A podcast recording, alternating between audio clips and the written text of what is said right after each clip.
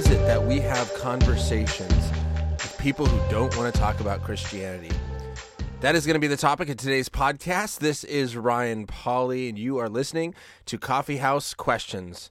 You know, it's been a few weeks since I have been able to sit down and record an episode. Uh, since I think um, my last one was with uh, Dr. Jeff Zweerink on Big Bang, cosmology, and evangelism. And so that was a lot of fun. Uh, and uh, then I had a little break I took for spring break. I had a break from school. And so I took a break and didn't record a podcast. And now we are back. Uh, it's also the end of the semester here at uh, Biola University, the apologetics program. And so I'm busy working on papers and reading and trying to get stuff done. And so it's just a busy time as things are kind of coming to a close with both work and school. So, but here we are again, and I want to discuss this thing. But before we jump in, uh, I just want to say that on mm, Tuesday, May 2nd, I am going to be having an interview with J. Warner Wallace, the cold case homicide detective, the author of God's Crime Scene, um, Cold Case Christianity, and now his newest book, Forensic Faith. And so we are going to be having a discussion on Tuesday uh, about his newest book that has just now come out. And so, if you have any questions or comments for J. Warner Wallace, uh, anything, you know, he's in the movie God's Not Dead. And uh, if you just want to ask him anything or, or hear any specific questions about his newest book, uh, you can send those in. Uh, again, at uh, contact at coffeehousequestions.com is the email. The Facebook page is facebook.com slash coffeehousequestions. On Twitter at Ryan Pauly 3 or uh, by text message at 714-989-6927 and so i'm really looking forward to that interview and, and that will be posted next week. But as far as this week uh, it's been very interesting with a few conversations that i've had recently. Uh, last week i was in arizona uh, on my spring break and hanging out with my brothers playing a lot of golf and shot my first eagles. That was really exciting uh, getting that opportunity and and uh, anyways, well, one night I was sitting down talking with my brother, and, and, and he started to tell me about some friends of theirs and how uh, they just, their friends, they had kind of invited them to church. They went one time, and then they just seemed to just not really care much. And, and, uh, and eh, you know kind of asking how do we start this conversation? How they don't really want to talk about god you know they're not they're not against the idea of religion. When we go into their house kind of they have like buddhist statues and and so they kind of have this idea but how do we talk to them about god? How do we get that conversation starting? And so we had a really good discussion that night as we kind of you know, just kind of looked at some of the ways and what are ways that we can ask questions and what are some things that we can bring up and kind of have that conversation. Well, right after that, I, I came back to school. I started working again, and, and I was talking to another teacher just about how, how we do youth ministry. And and and how do we get people? This this teacher is le- leading some students on uh, a mission trip, and just this idea of like how do we how do we get students to understand the importance of following Christ? How do we get them to realize the importance of going and serving people right? What is what is the heart of missions? You know to to go and make disciples to to bring people into a right relationship with god. Well why should we care? Why should we care about bringing people into right relationship with god? And the same question was asked in, in my classroom. We were talking about christian economics. And you know who is it that should be helping the poor? Do we tax the people of a country and have the government then create all these government systems? Or should the individuals themselves, should the, the community, the, the family members, the churches in the community, should they be helping the poor?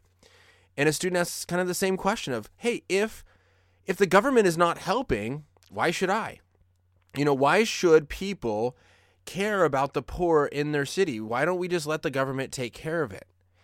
And this is a huge worldview question, right? And this idea of, hey, we should care because these are valuable human beings who've been created in the image of God, and we should want them to be in right relationship with God and care about their eternal destiny. The problem, though, I think, with students is not all students care about eternal destiny or even thinking about this question of what's going to happen when I die. Right? We're so caught up in the moment of, of what's happening right now. What what what kind of things can I get right now? How can I entertain myself right now that we we don't spend a lot of time thinking about the future. And especially with students today, what I'm trying to get them to think about is how your decisions now are going to affect your future. In you know how you show up on time and your work ethic and all these things and how that affects your future. So this teacher was talking to me of just, hey, you know, I also see this problem too. Like, how do we get people to care about the poor and the needy and, and just and bringing people into right relationship with God? And so we started kind of having this discussion of that we have to help students see the importance of our, their decisions and the fact that these are valuable human beings created in the image of God.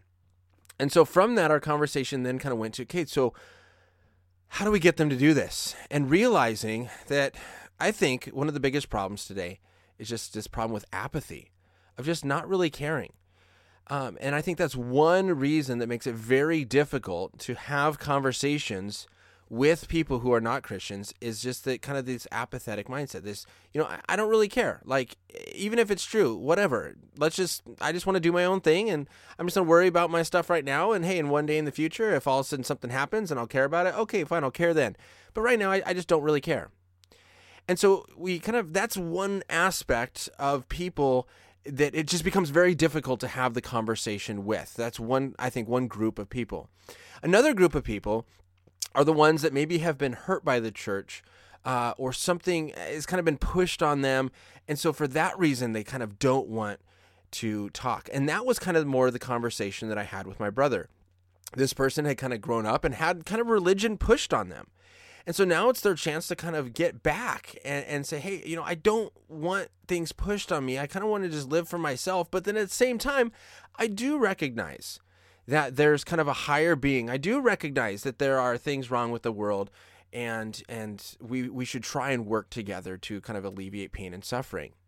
And so those are kind of two of the conversations I had. Well, then to to kind of cap it all off, I guess I, I got an email from a listener, and uh, this was a mother that wrote me in and was asking if I had any insight that could help uh, to open up a real conversation about God with her son, who is uh, 30 years old uh, and um, and just that this her son.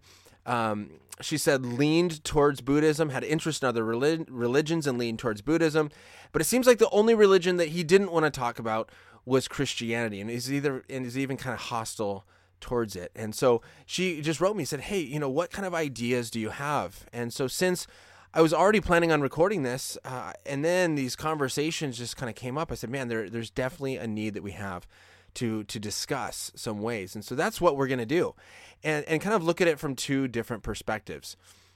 And so first, um, I think let's take it kind of from this idea of you know the person just doesn't care and and and how can you talk to someone if they just don't care well here's one thing that i have found extremely beneficial in my classroom this year for those of you that maybe are are newer listeners I am teaching comparative religions and worldviews, and I'm using uh, Understanding the Times, which is a textbook written by Summit Ministries. And what it does is it looks it takes six different worldviews: Christianity, Islam, secularism, Marxism, New Spirituality, and postmodernism. And you learn about these six different worldviews, and then you look at 10 different academic disciplines. Uh, for example, like theology and philosophy, sociology, science, history, uh, politics, law, and and different examples like that. And then you look at how does each one of these worldviews uh, apply to that academic discipline. Um, uh, how does it view it? And what is really interesting is that at the beginning of the year, most of my students probably would say, you know, I'm not a Christian, and and you know, I I, I don't really think Christianity makes a whole lot of sense. Well, now that we have studied worldviews the entire school year, I think the majority now have flip flopped. That the majority would say, and I think the vast majority would be my guess, is is that Christianity does make the most sense. And here's what I think is very important and to think about.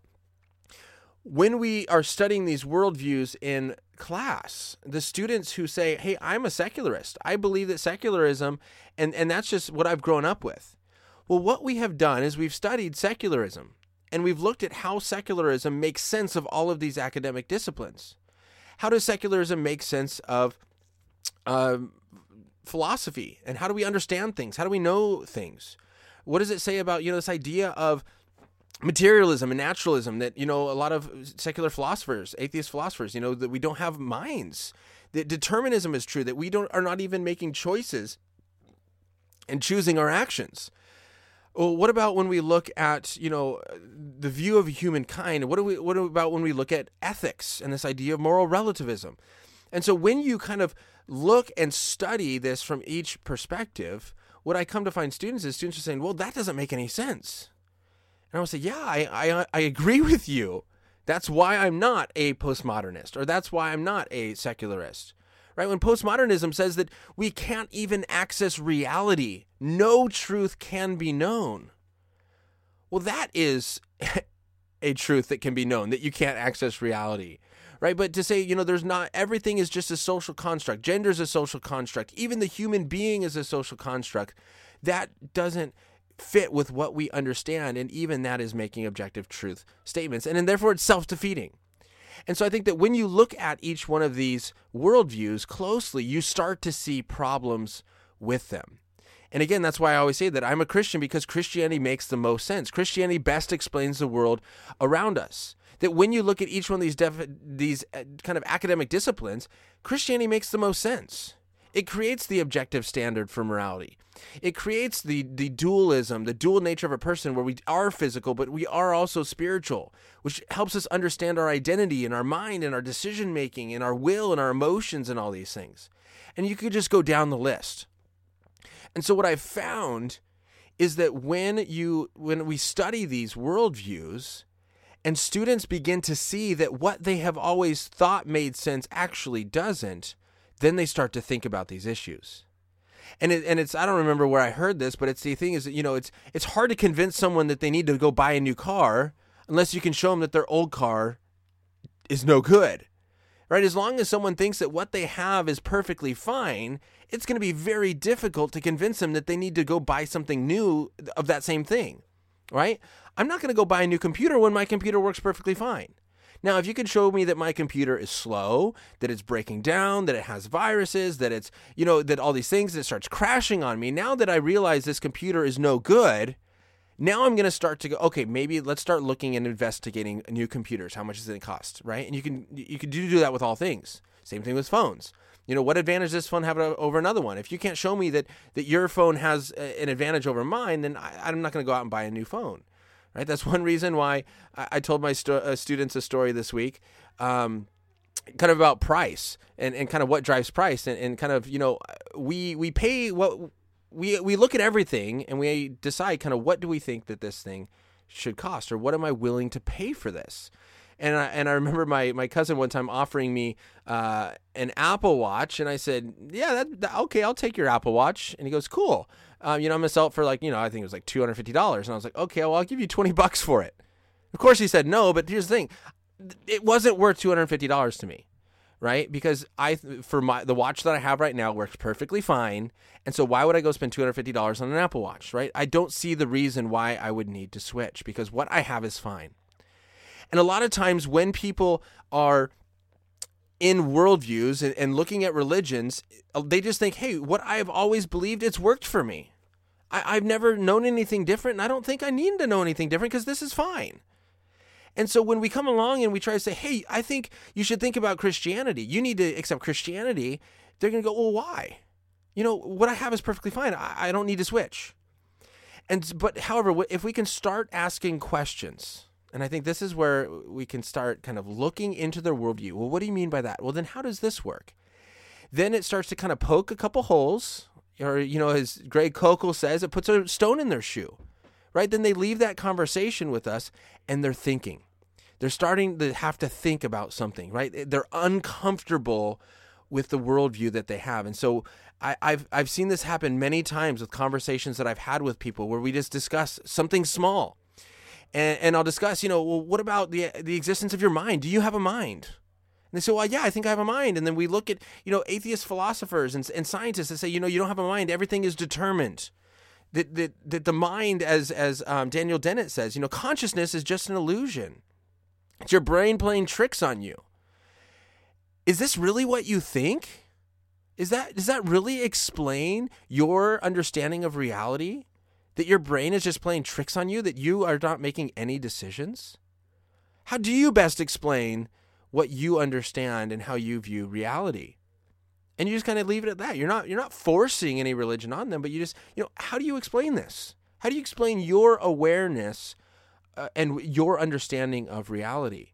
Because atheism and materialism doesn't seem to do that, and at least it doesn't make a whole lot of sense, right? And then they leave that conversation, they're thinking about it. You put that stone in their shoe and get them to think. And I've seen this where people begin to think about issues like that, then they come back and they say, okay, this isn't making sense. I need to understand this. And they want to go deeper. And that, I think, is where that is huge. And that they want to then go deeper. They want to study this more in depth because they understand that there's a consequence to their decisions. Their beliefs have consequences, ideas have consequences. And so they want to better understand things. And so now they are willing to investigate and ask questions and try and understand how this works rather than you trying to just tell them this is what you should think. And so I found at least with with kind of the apathetic just I don't I don't really care, it's not a big deal to start asking questions and trying to get them to think a little bit can be very very effective. Now obviously there are some people that just no matter what you say, they just don't want to think about it. And there's nothing that you can say at that point, right? There's no argument that is going to convince them. Uh, or or or uh, uh, by it, no argument that is going to make them a Christian by itself, right? We we understand that it's the Holy Spirit that brings person into right relationship with God, and so there, I think that, that there are many ways in which the Holy Spirit uh, goes about doing that. That some, you know, through loving the person and through testimony and through arguments and reason. And, and I think there's many different ways the Holy Spirit can use. But to just say, oh, we have this one argument and then everyone becomes a Christian, that's just not true. Uh, it doesn't work that way. But to then say, well, I don't want to give any argument, I think that also goes kind of to the other end of the spectrum that we don't want either. So I think that helping the person uh, just think about their worldview Okay, you don't really care. Well, what do you care about? Okay, why do you care about those things? Because here's here's my here's my guess is that when you ask someone, okay, you don't want to talk about this, you don't care about this. Okay, well, what do you care about? Well, you know, I care about family, or I care about you know my friends. Okay, why do you care about friends? Why are friends important? Right? Because now you're getting down to this idea that relationships are important. Well, why is it important to be loving towards other people rather than hating them? Right now we're getting back to this idea of morality and that there's a moral standard that's better to love someone than to hate them. Now, maybe they won't go that way, but that I think that's one common way that someone might go with that understanding. And here this comes back to kind of the two conversations I had with my brother and then this email that I received this week. Because here's kind of what I thought. It was very interesting that both of these conversations had a person that uh, didn't want to discuss Christianity, that was kind of against kind of Christianity, so to speak, um, but was leaning towards Buddhism in both of these cases. And so, uh, how could you go about this sort of conversation? Well, I think always with every conversation, I think it's important to ask the person, um, if you if Christianity were true, would you become a Christian? I think this is very telling. And Frank Turek talks about this all the time. That if the person says, Yeah, if it was true, I'd be a Christian, okay, now let's discuss our reasons. Let's discuss and figure out where we're at. And maybe there's some misunderstandings. A lot of times the person just doesn't understand Christianity or they have a false view of Christianity. And if we can help clarify some misunderstandings, then that's going to be huge. But if the person just says, no, even if it was true, I wouldn't become a Christian, or, oh, I know, but, you know, and, and, and kind of gives this other kind of excuse, well, then we're not discussing intellectual reasons right now. That there's some sort of emotional rejection going on.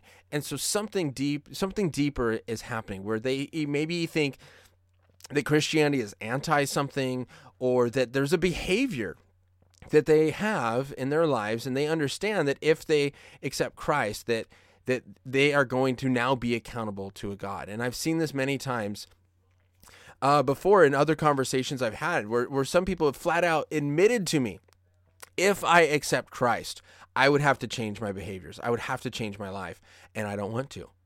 And so it's just this idea is eh, eh, there's nothing that you can say again at that point.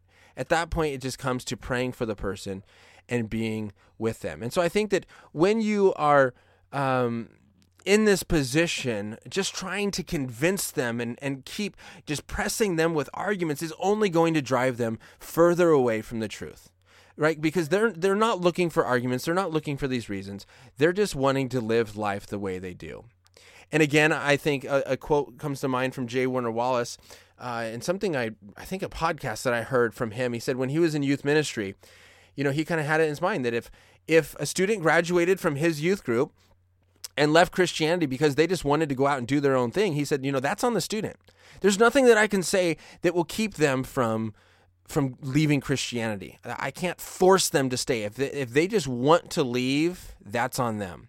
He goes, but if a student graduates from my youth group and they don't believe that Christianity is true, or they don't, they haven't been given the good reasons to to believe that Christianity makes sense. He goes, then that's on me. And so I think as us, as, as either as, as parents, I'm not one yet, but as parents or as teachers or as pastors, as youth leaders, as whoever it is, that we have to understand that if the person is not wanting a, truth because they say, you know, even if Christianity are true, I wouldn't be a Christian then there's something deeper going on that we have to understand. We have to ask those questions and understand what is it uh, that's going on. If if they just want to just go off and do their own thing, we just need to pray for them and and just trust that God will bring them back, and then be ready for when they come back to keep engaging them, keep loving them, keep uh, building that relationship. And so when opportunities arise that we can ask questions, we can do that. Now, there's something interesting I thought when when the, when the topic of Buddhism came up in both of these conversations. And my question would be, you know, why why lean towards Buddhism? Why what is it about Buddhism that is attractive to you? Now, obviously, um, everyone has a different response. You know, in the email I got, it said that the person really liked the idea of reincarnation. Uh, that you know, he said, you know, I, I just, you know, I believe that reincarnation is true, so I'm going to be fine no matter what happens to me. I'm going to be fine. Well, you could ask the question: of How do you know reincarnation is true? Is there a way that you could test and and see or or understand that reincarnation is true? Or is it this is something that sounds nice, right? Because it does sound nice. Right? It does sound very good that I can kind of do the things I want in my life and I'm just going to come back again. And I can try hard the next time and I'm just going to come back again and, I, am going to keep trying until things work out. And so this, this understanding of that there are no consequences for decisions, or maybe I shouldn't say that because there is karma and all that kind of stuff, but but that there isn't this eternal destination of either heaven or hell where my decisions in this life have this huge effect on me then yeah, that does sound really nice. The, the doctrine of hell is not this lovey, wonderful, oh my goodness, I'm so happy this thing exists. Right? If I was creating a world, I probably wouldn't create a hell. I don't like the idea of it. But just because I don't like it doesn't mean it's not true. And so that's I think one thing is is there's a lot of stuff like reincarnation. Yeah, it sounds really nice. I just get another chance. Also, when you start to look at Buddhism, Buddhism um, it's a kind of a as you look at it, there's lots of different views on it but there from what i understand is that there's a, it's a non-theistic religion right they don't really have a specific belief about god uh, I've read, some, I've talked to some Buddhists that say that they're monotheistic. They believe that there's one God. Other Buddhists uh, I've talked to that are atheistic. No, there is no God. Um, you know, but here's the main idea, right? Is when, um, back when it was the about 500 BC or so, when when the Buddha uh, was born, right? He he for the first time when he was about 30 years old, uh, if I'm remembering right off the top of my head, uh, I wasn't planning on saying this, um, but he for the first time he kind of left his secluded castle that he lived in his whole life and saw the pain and suffering of the world for the first time, and so he made it his mission to kind of understand and end the pain and suffering. And so when I think you get down to the core of Buddhist teachings, it's not really a, a, a religion based on God but a religion based on the idea that pain and suffering is not okay and we need to end pain and suffering. And so I think if you kind of start to ask the person, and, and that is very attractive, right? It's very attractive to say, hey, let's all work together. Let's stop fighting about these different things and let's just focus on ending the pain and suffering in the world. That is very attractive. But I think when you start to ask the person, if they say, you know, all beliefs are true, you know, all ways are right, you know, as long as we just work together and as long as we love people. And this is kind of the conversation that I had uh, with my brother. Now, if that's the way that they go with it, if that's what is attracting them towards Buddhism, well, I think that can be used to point towards Christianity. Because here's the thing is if the person is attracted to this because pain and suffering, they don't like the idea of pain and suffering, and, and everyone should just get along. Well, do they really believe that everyone should get just get along. Right? I'd ask them, well, what do you mean everyone should just get along? Or why why is it that you don't like this idea of pain and suffering? Well, here's here's the thing. I don't think that they would say that everyone should get along because that they would say that there are some behaviors that cause pain and suffering that are wrong that should not be done. Right? If someone is going out there and murdering people, they shouldn't just say, "Oh, let's just all get along and let the murderer keep murdering." No, he needs to stop. Well, if that's where they're going with this, then immediately, well, why is murder wrong? Why does he need to stop? Well, it creates pain and suffering. Why is pain and suffering wrong? What is the foundation in which we say you should not take someone else's life and why these certain actions are wrong? Is this not just the way the world is? We just came to a bad place and everyone just says this relative morality and you do whatever you want? Or is there some sort of objective moral standard for which we judge these things? Now, it's interesting that I think that the person who might say, hey, these behaviors are wrong, apart from Christianity is because the moral law has been written on their hearts, as Romans tells us. Right, that God created us with a sense of morality, that, that even without believing in Him, we can still understand that these things are not okay. And so it's not saying if you don't believe in God, you're immoral. But if God didn't exist, then where do we have and understand morality?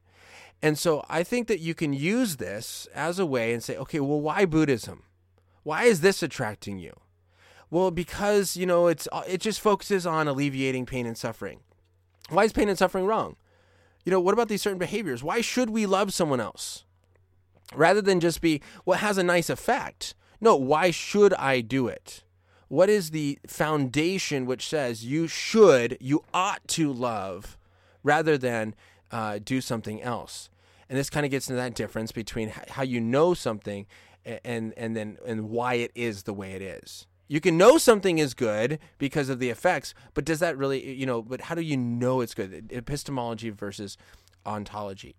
And so here's just a couple examples, I think, that just asking questions. You know, starting off with this idea of if Christianity were true, would you become a Christian? Understanding, are you are they at a place of emotional rejection of Christianity or is it an intellectual rejection of Christianity? And then when you kind of understand that, then kind of well, where are they? Are you leaning towards this? Are you leaning towards that? Why why do you why do you think this makes more sense than this? And just understanding where they're at so you can begin to ask those questions, put stones in their shoe and just get them to think. Get them to think about the worldview that they hold to and see if it really makes the most sense. Because when you evaluate these worldviews, each one I think, begins to break down except for the Christian worldview. And again, that is why I'm a Christian. Christian because it makes the best sense of reality. Now, this person that emailed me, they followed up and say, and and and, and in their final response, after I, I responded and and kind of gave them a few uh, pieces of advice, it came down to this idea uh, that God didn't respond when the person asked for help and that kind of God wasn't there and felt this kind of rejection. And that is, um, it breaks my heart that someone uh, would feel that way. And I've had students come up to me with that exact same answer that they are not Christians because they prayed and God didn't answer their prayer. And at that moment, we have to understand that this is a difficult situation for them, that this was a difficult experience where there's a lot of emotions and we can't just immediately go into intellectual reasons, but we have to come alongside them. We have to love them and build that relationship, continue to be there for them. And then as those conversations come up, I think we can start to have discussions about this idea of prayer. Of, of that God isn't just this, you know, the easy button or the, you know, just the vending machine. I want this and out it comes but there are reasons why God gives us things and not others, and we have to understand uh, why God does the things that He does. And we can't always understand, right? God is so much farther above us. We can't always understand why He does the things that He does, but through relationship, we can slowly start to talk to that person and hopefully get them to understand, understand and see a clear view of Christianity. Uh, if you have any other questions or comments, there's more things on this issue that I would love to have talked about that we just didn't have the time. Make sure you send those in. And let me just ask you guys one thing. I don't ask much. I don't uh, ask for donations to do this. I do this out, out of my own pocket just because I love to. But if you could go to iTunes and leave a, a comment and a rating, and, and so that this can be rated and get out to more people, I would appreciate that so much. You guys are awesome. Have a wonderful day. God bless. This is Ryan Pauly with Coffee House Questions.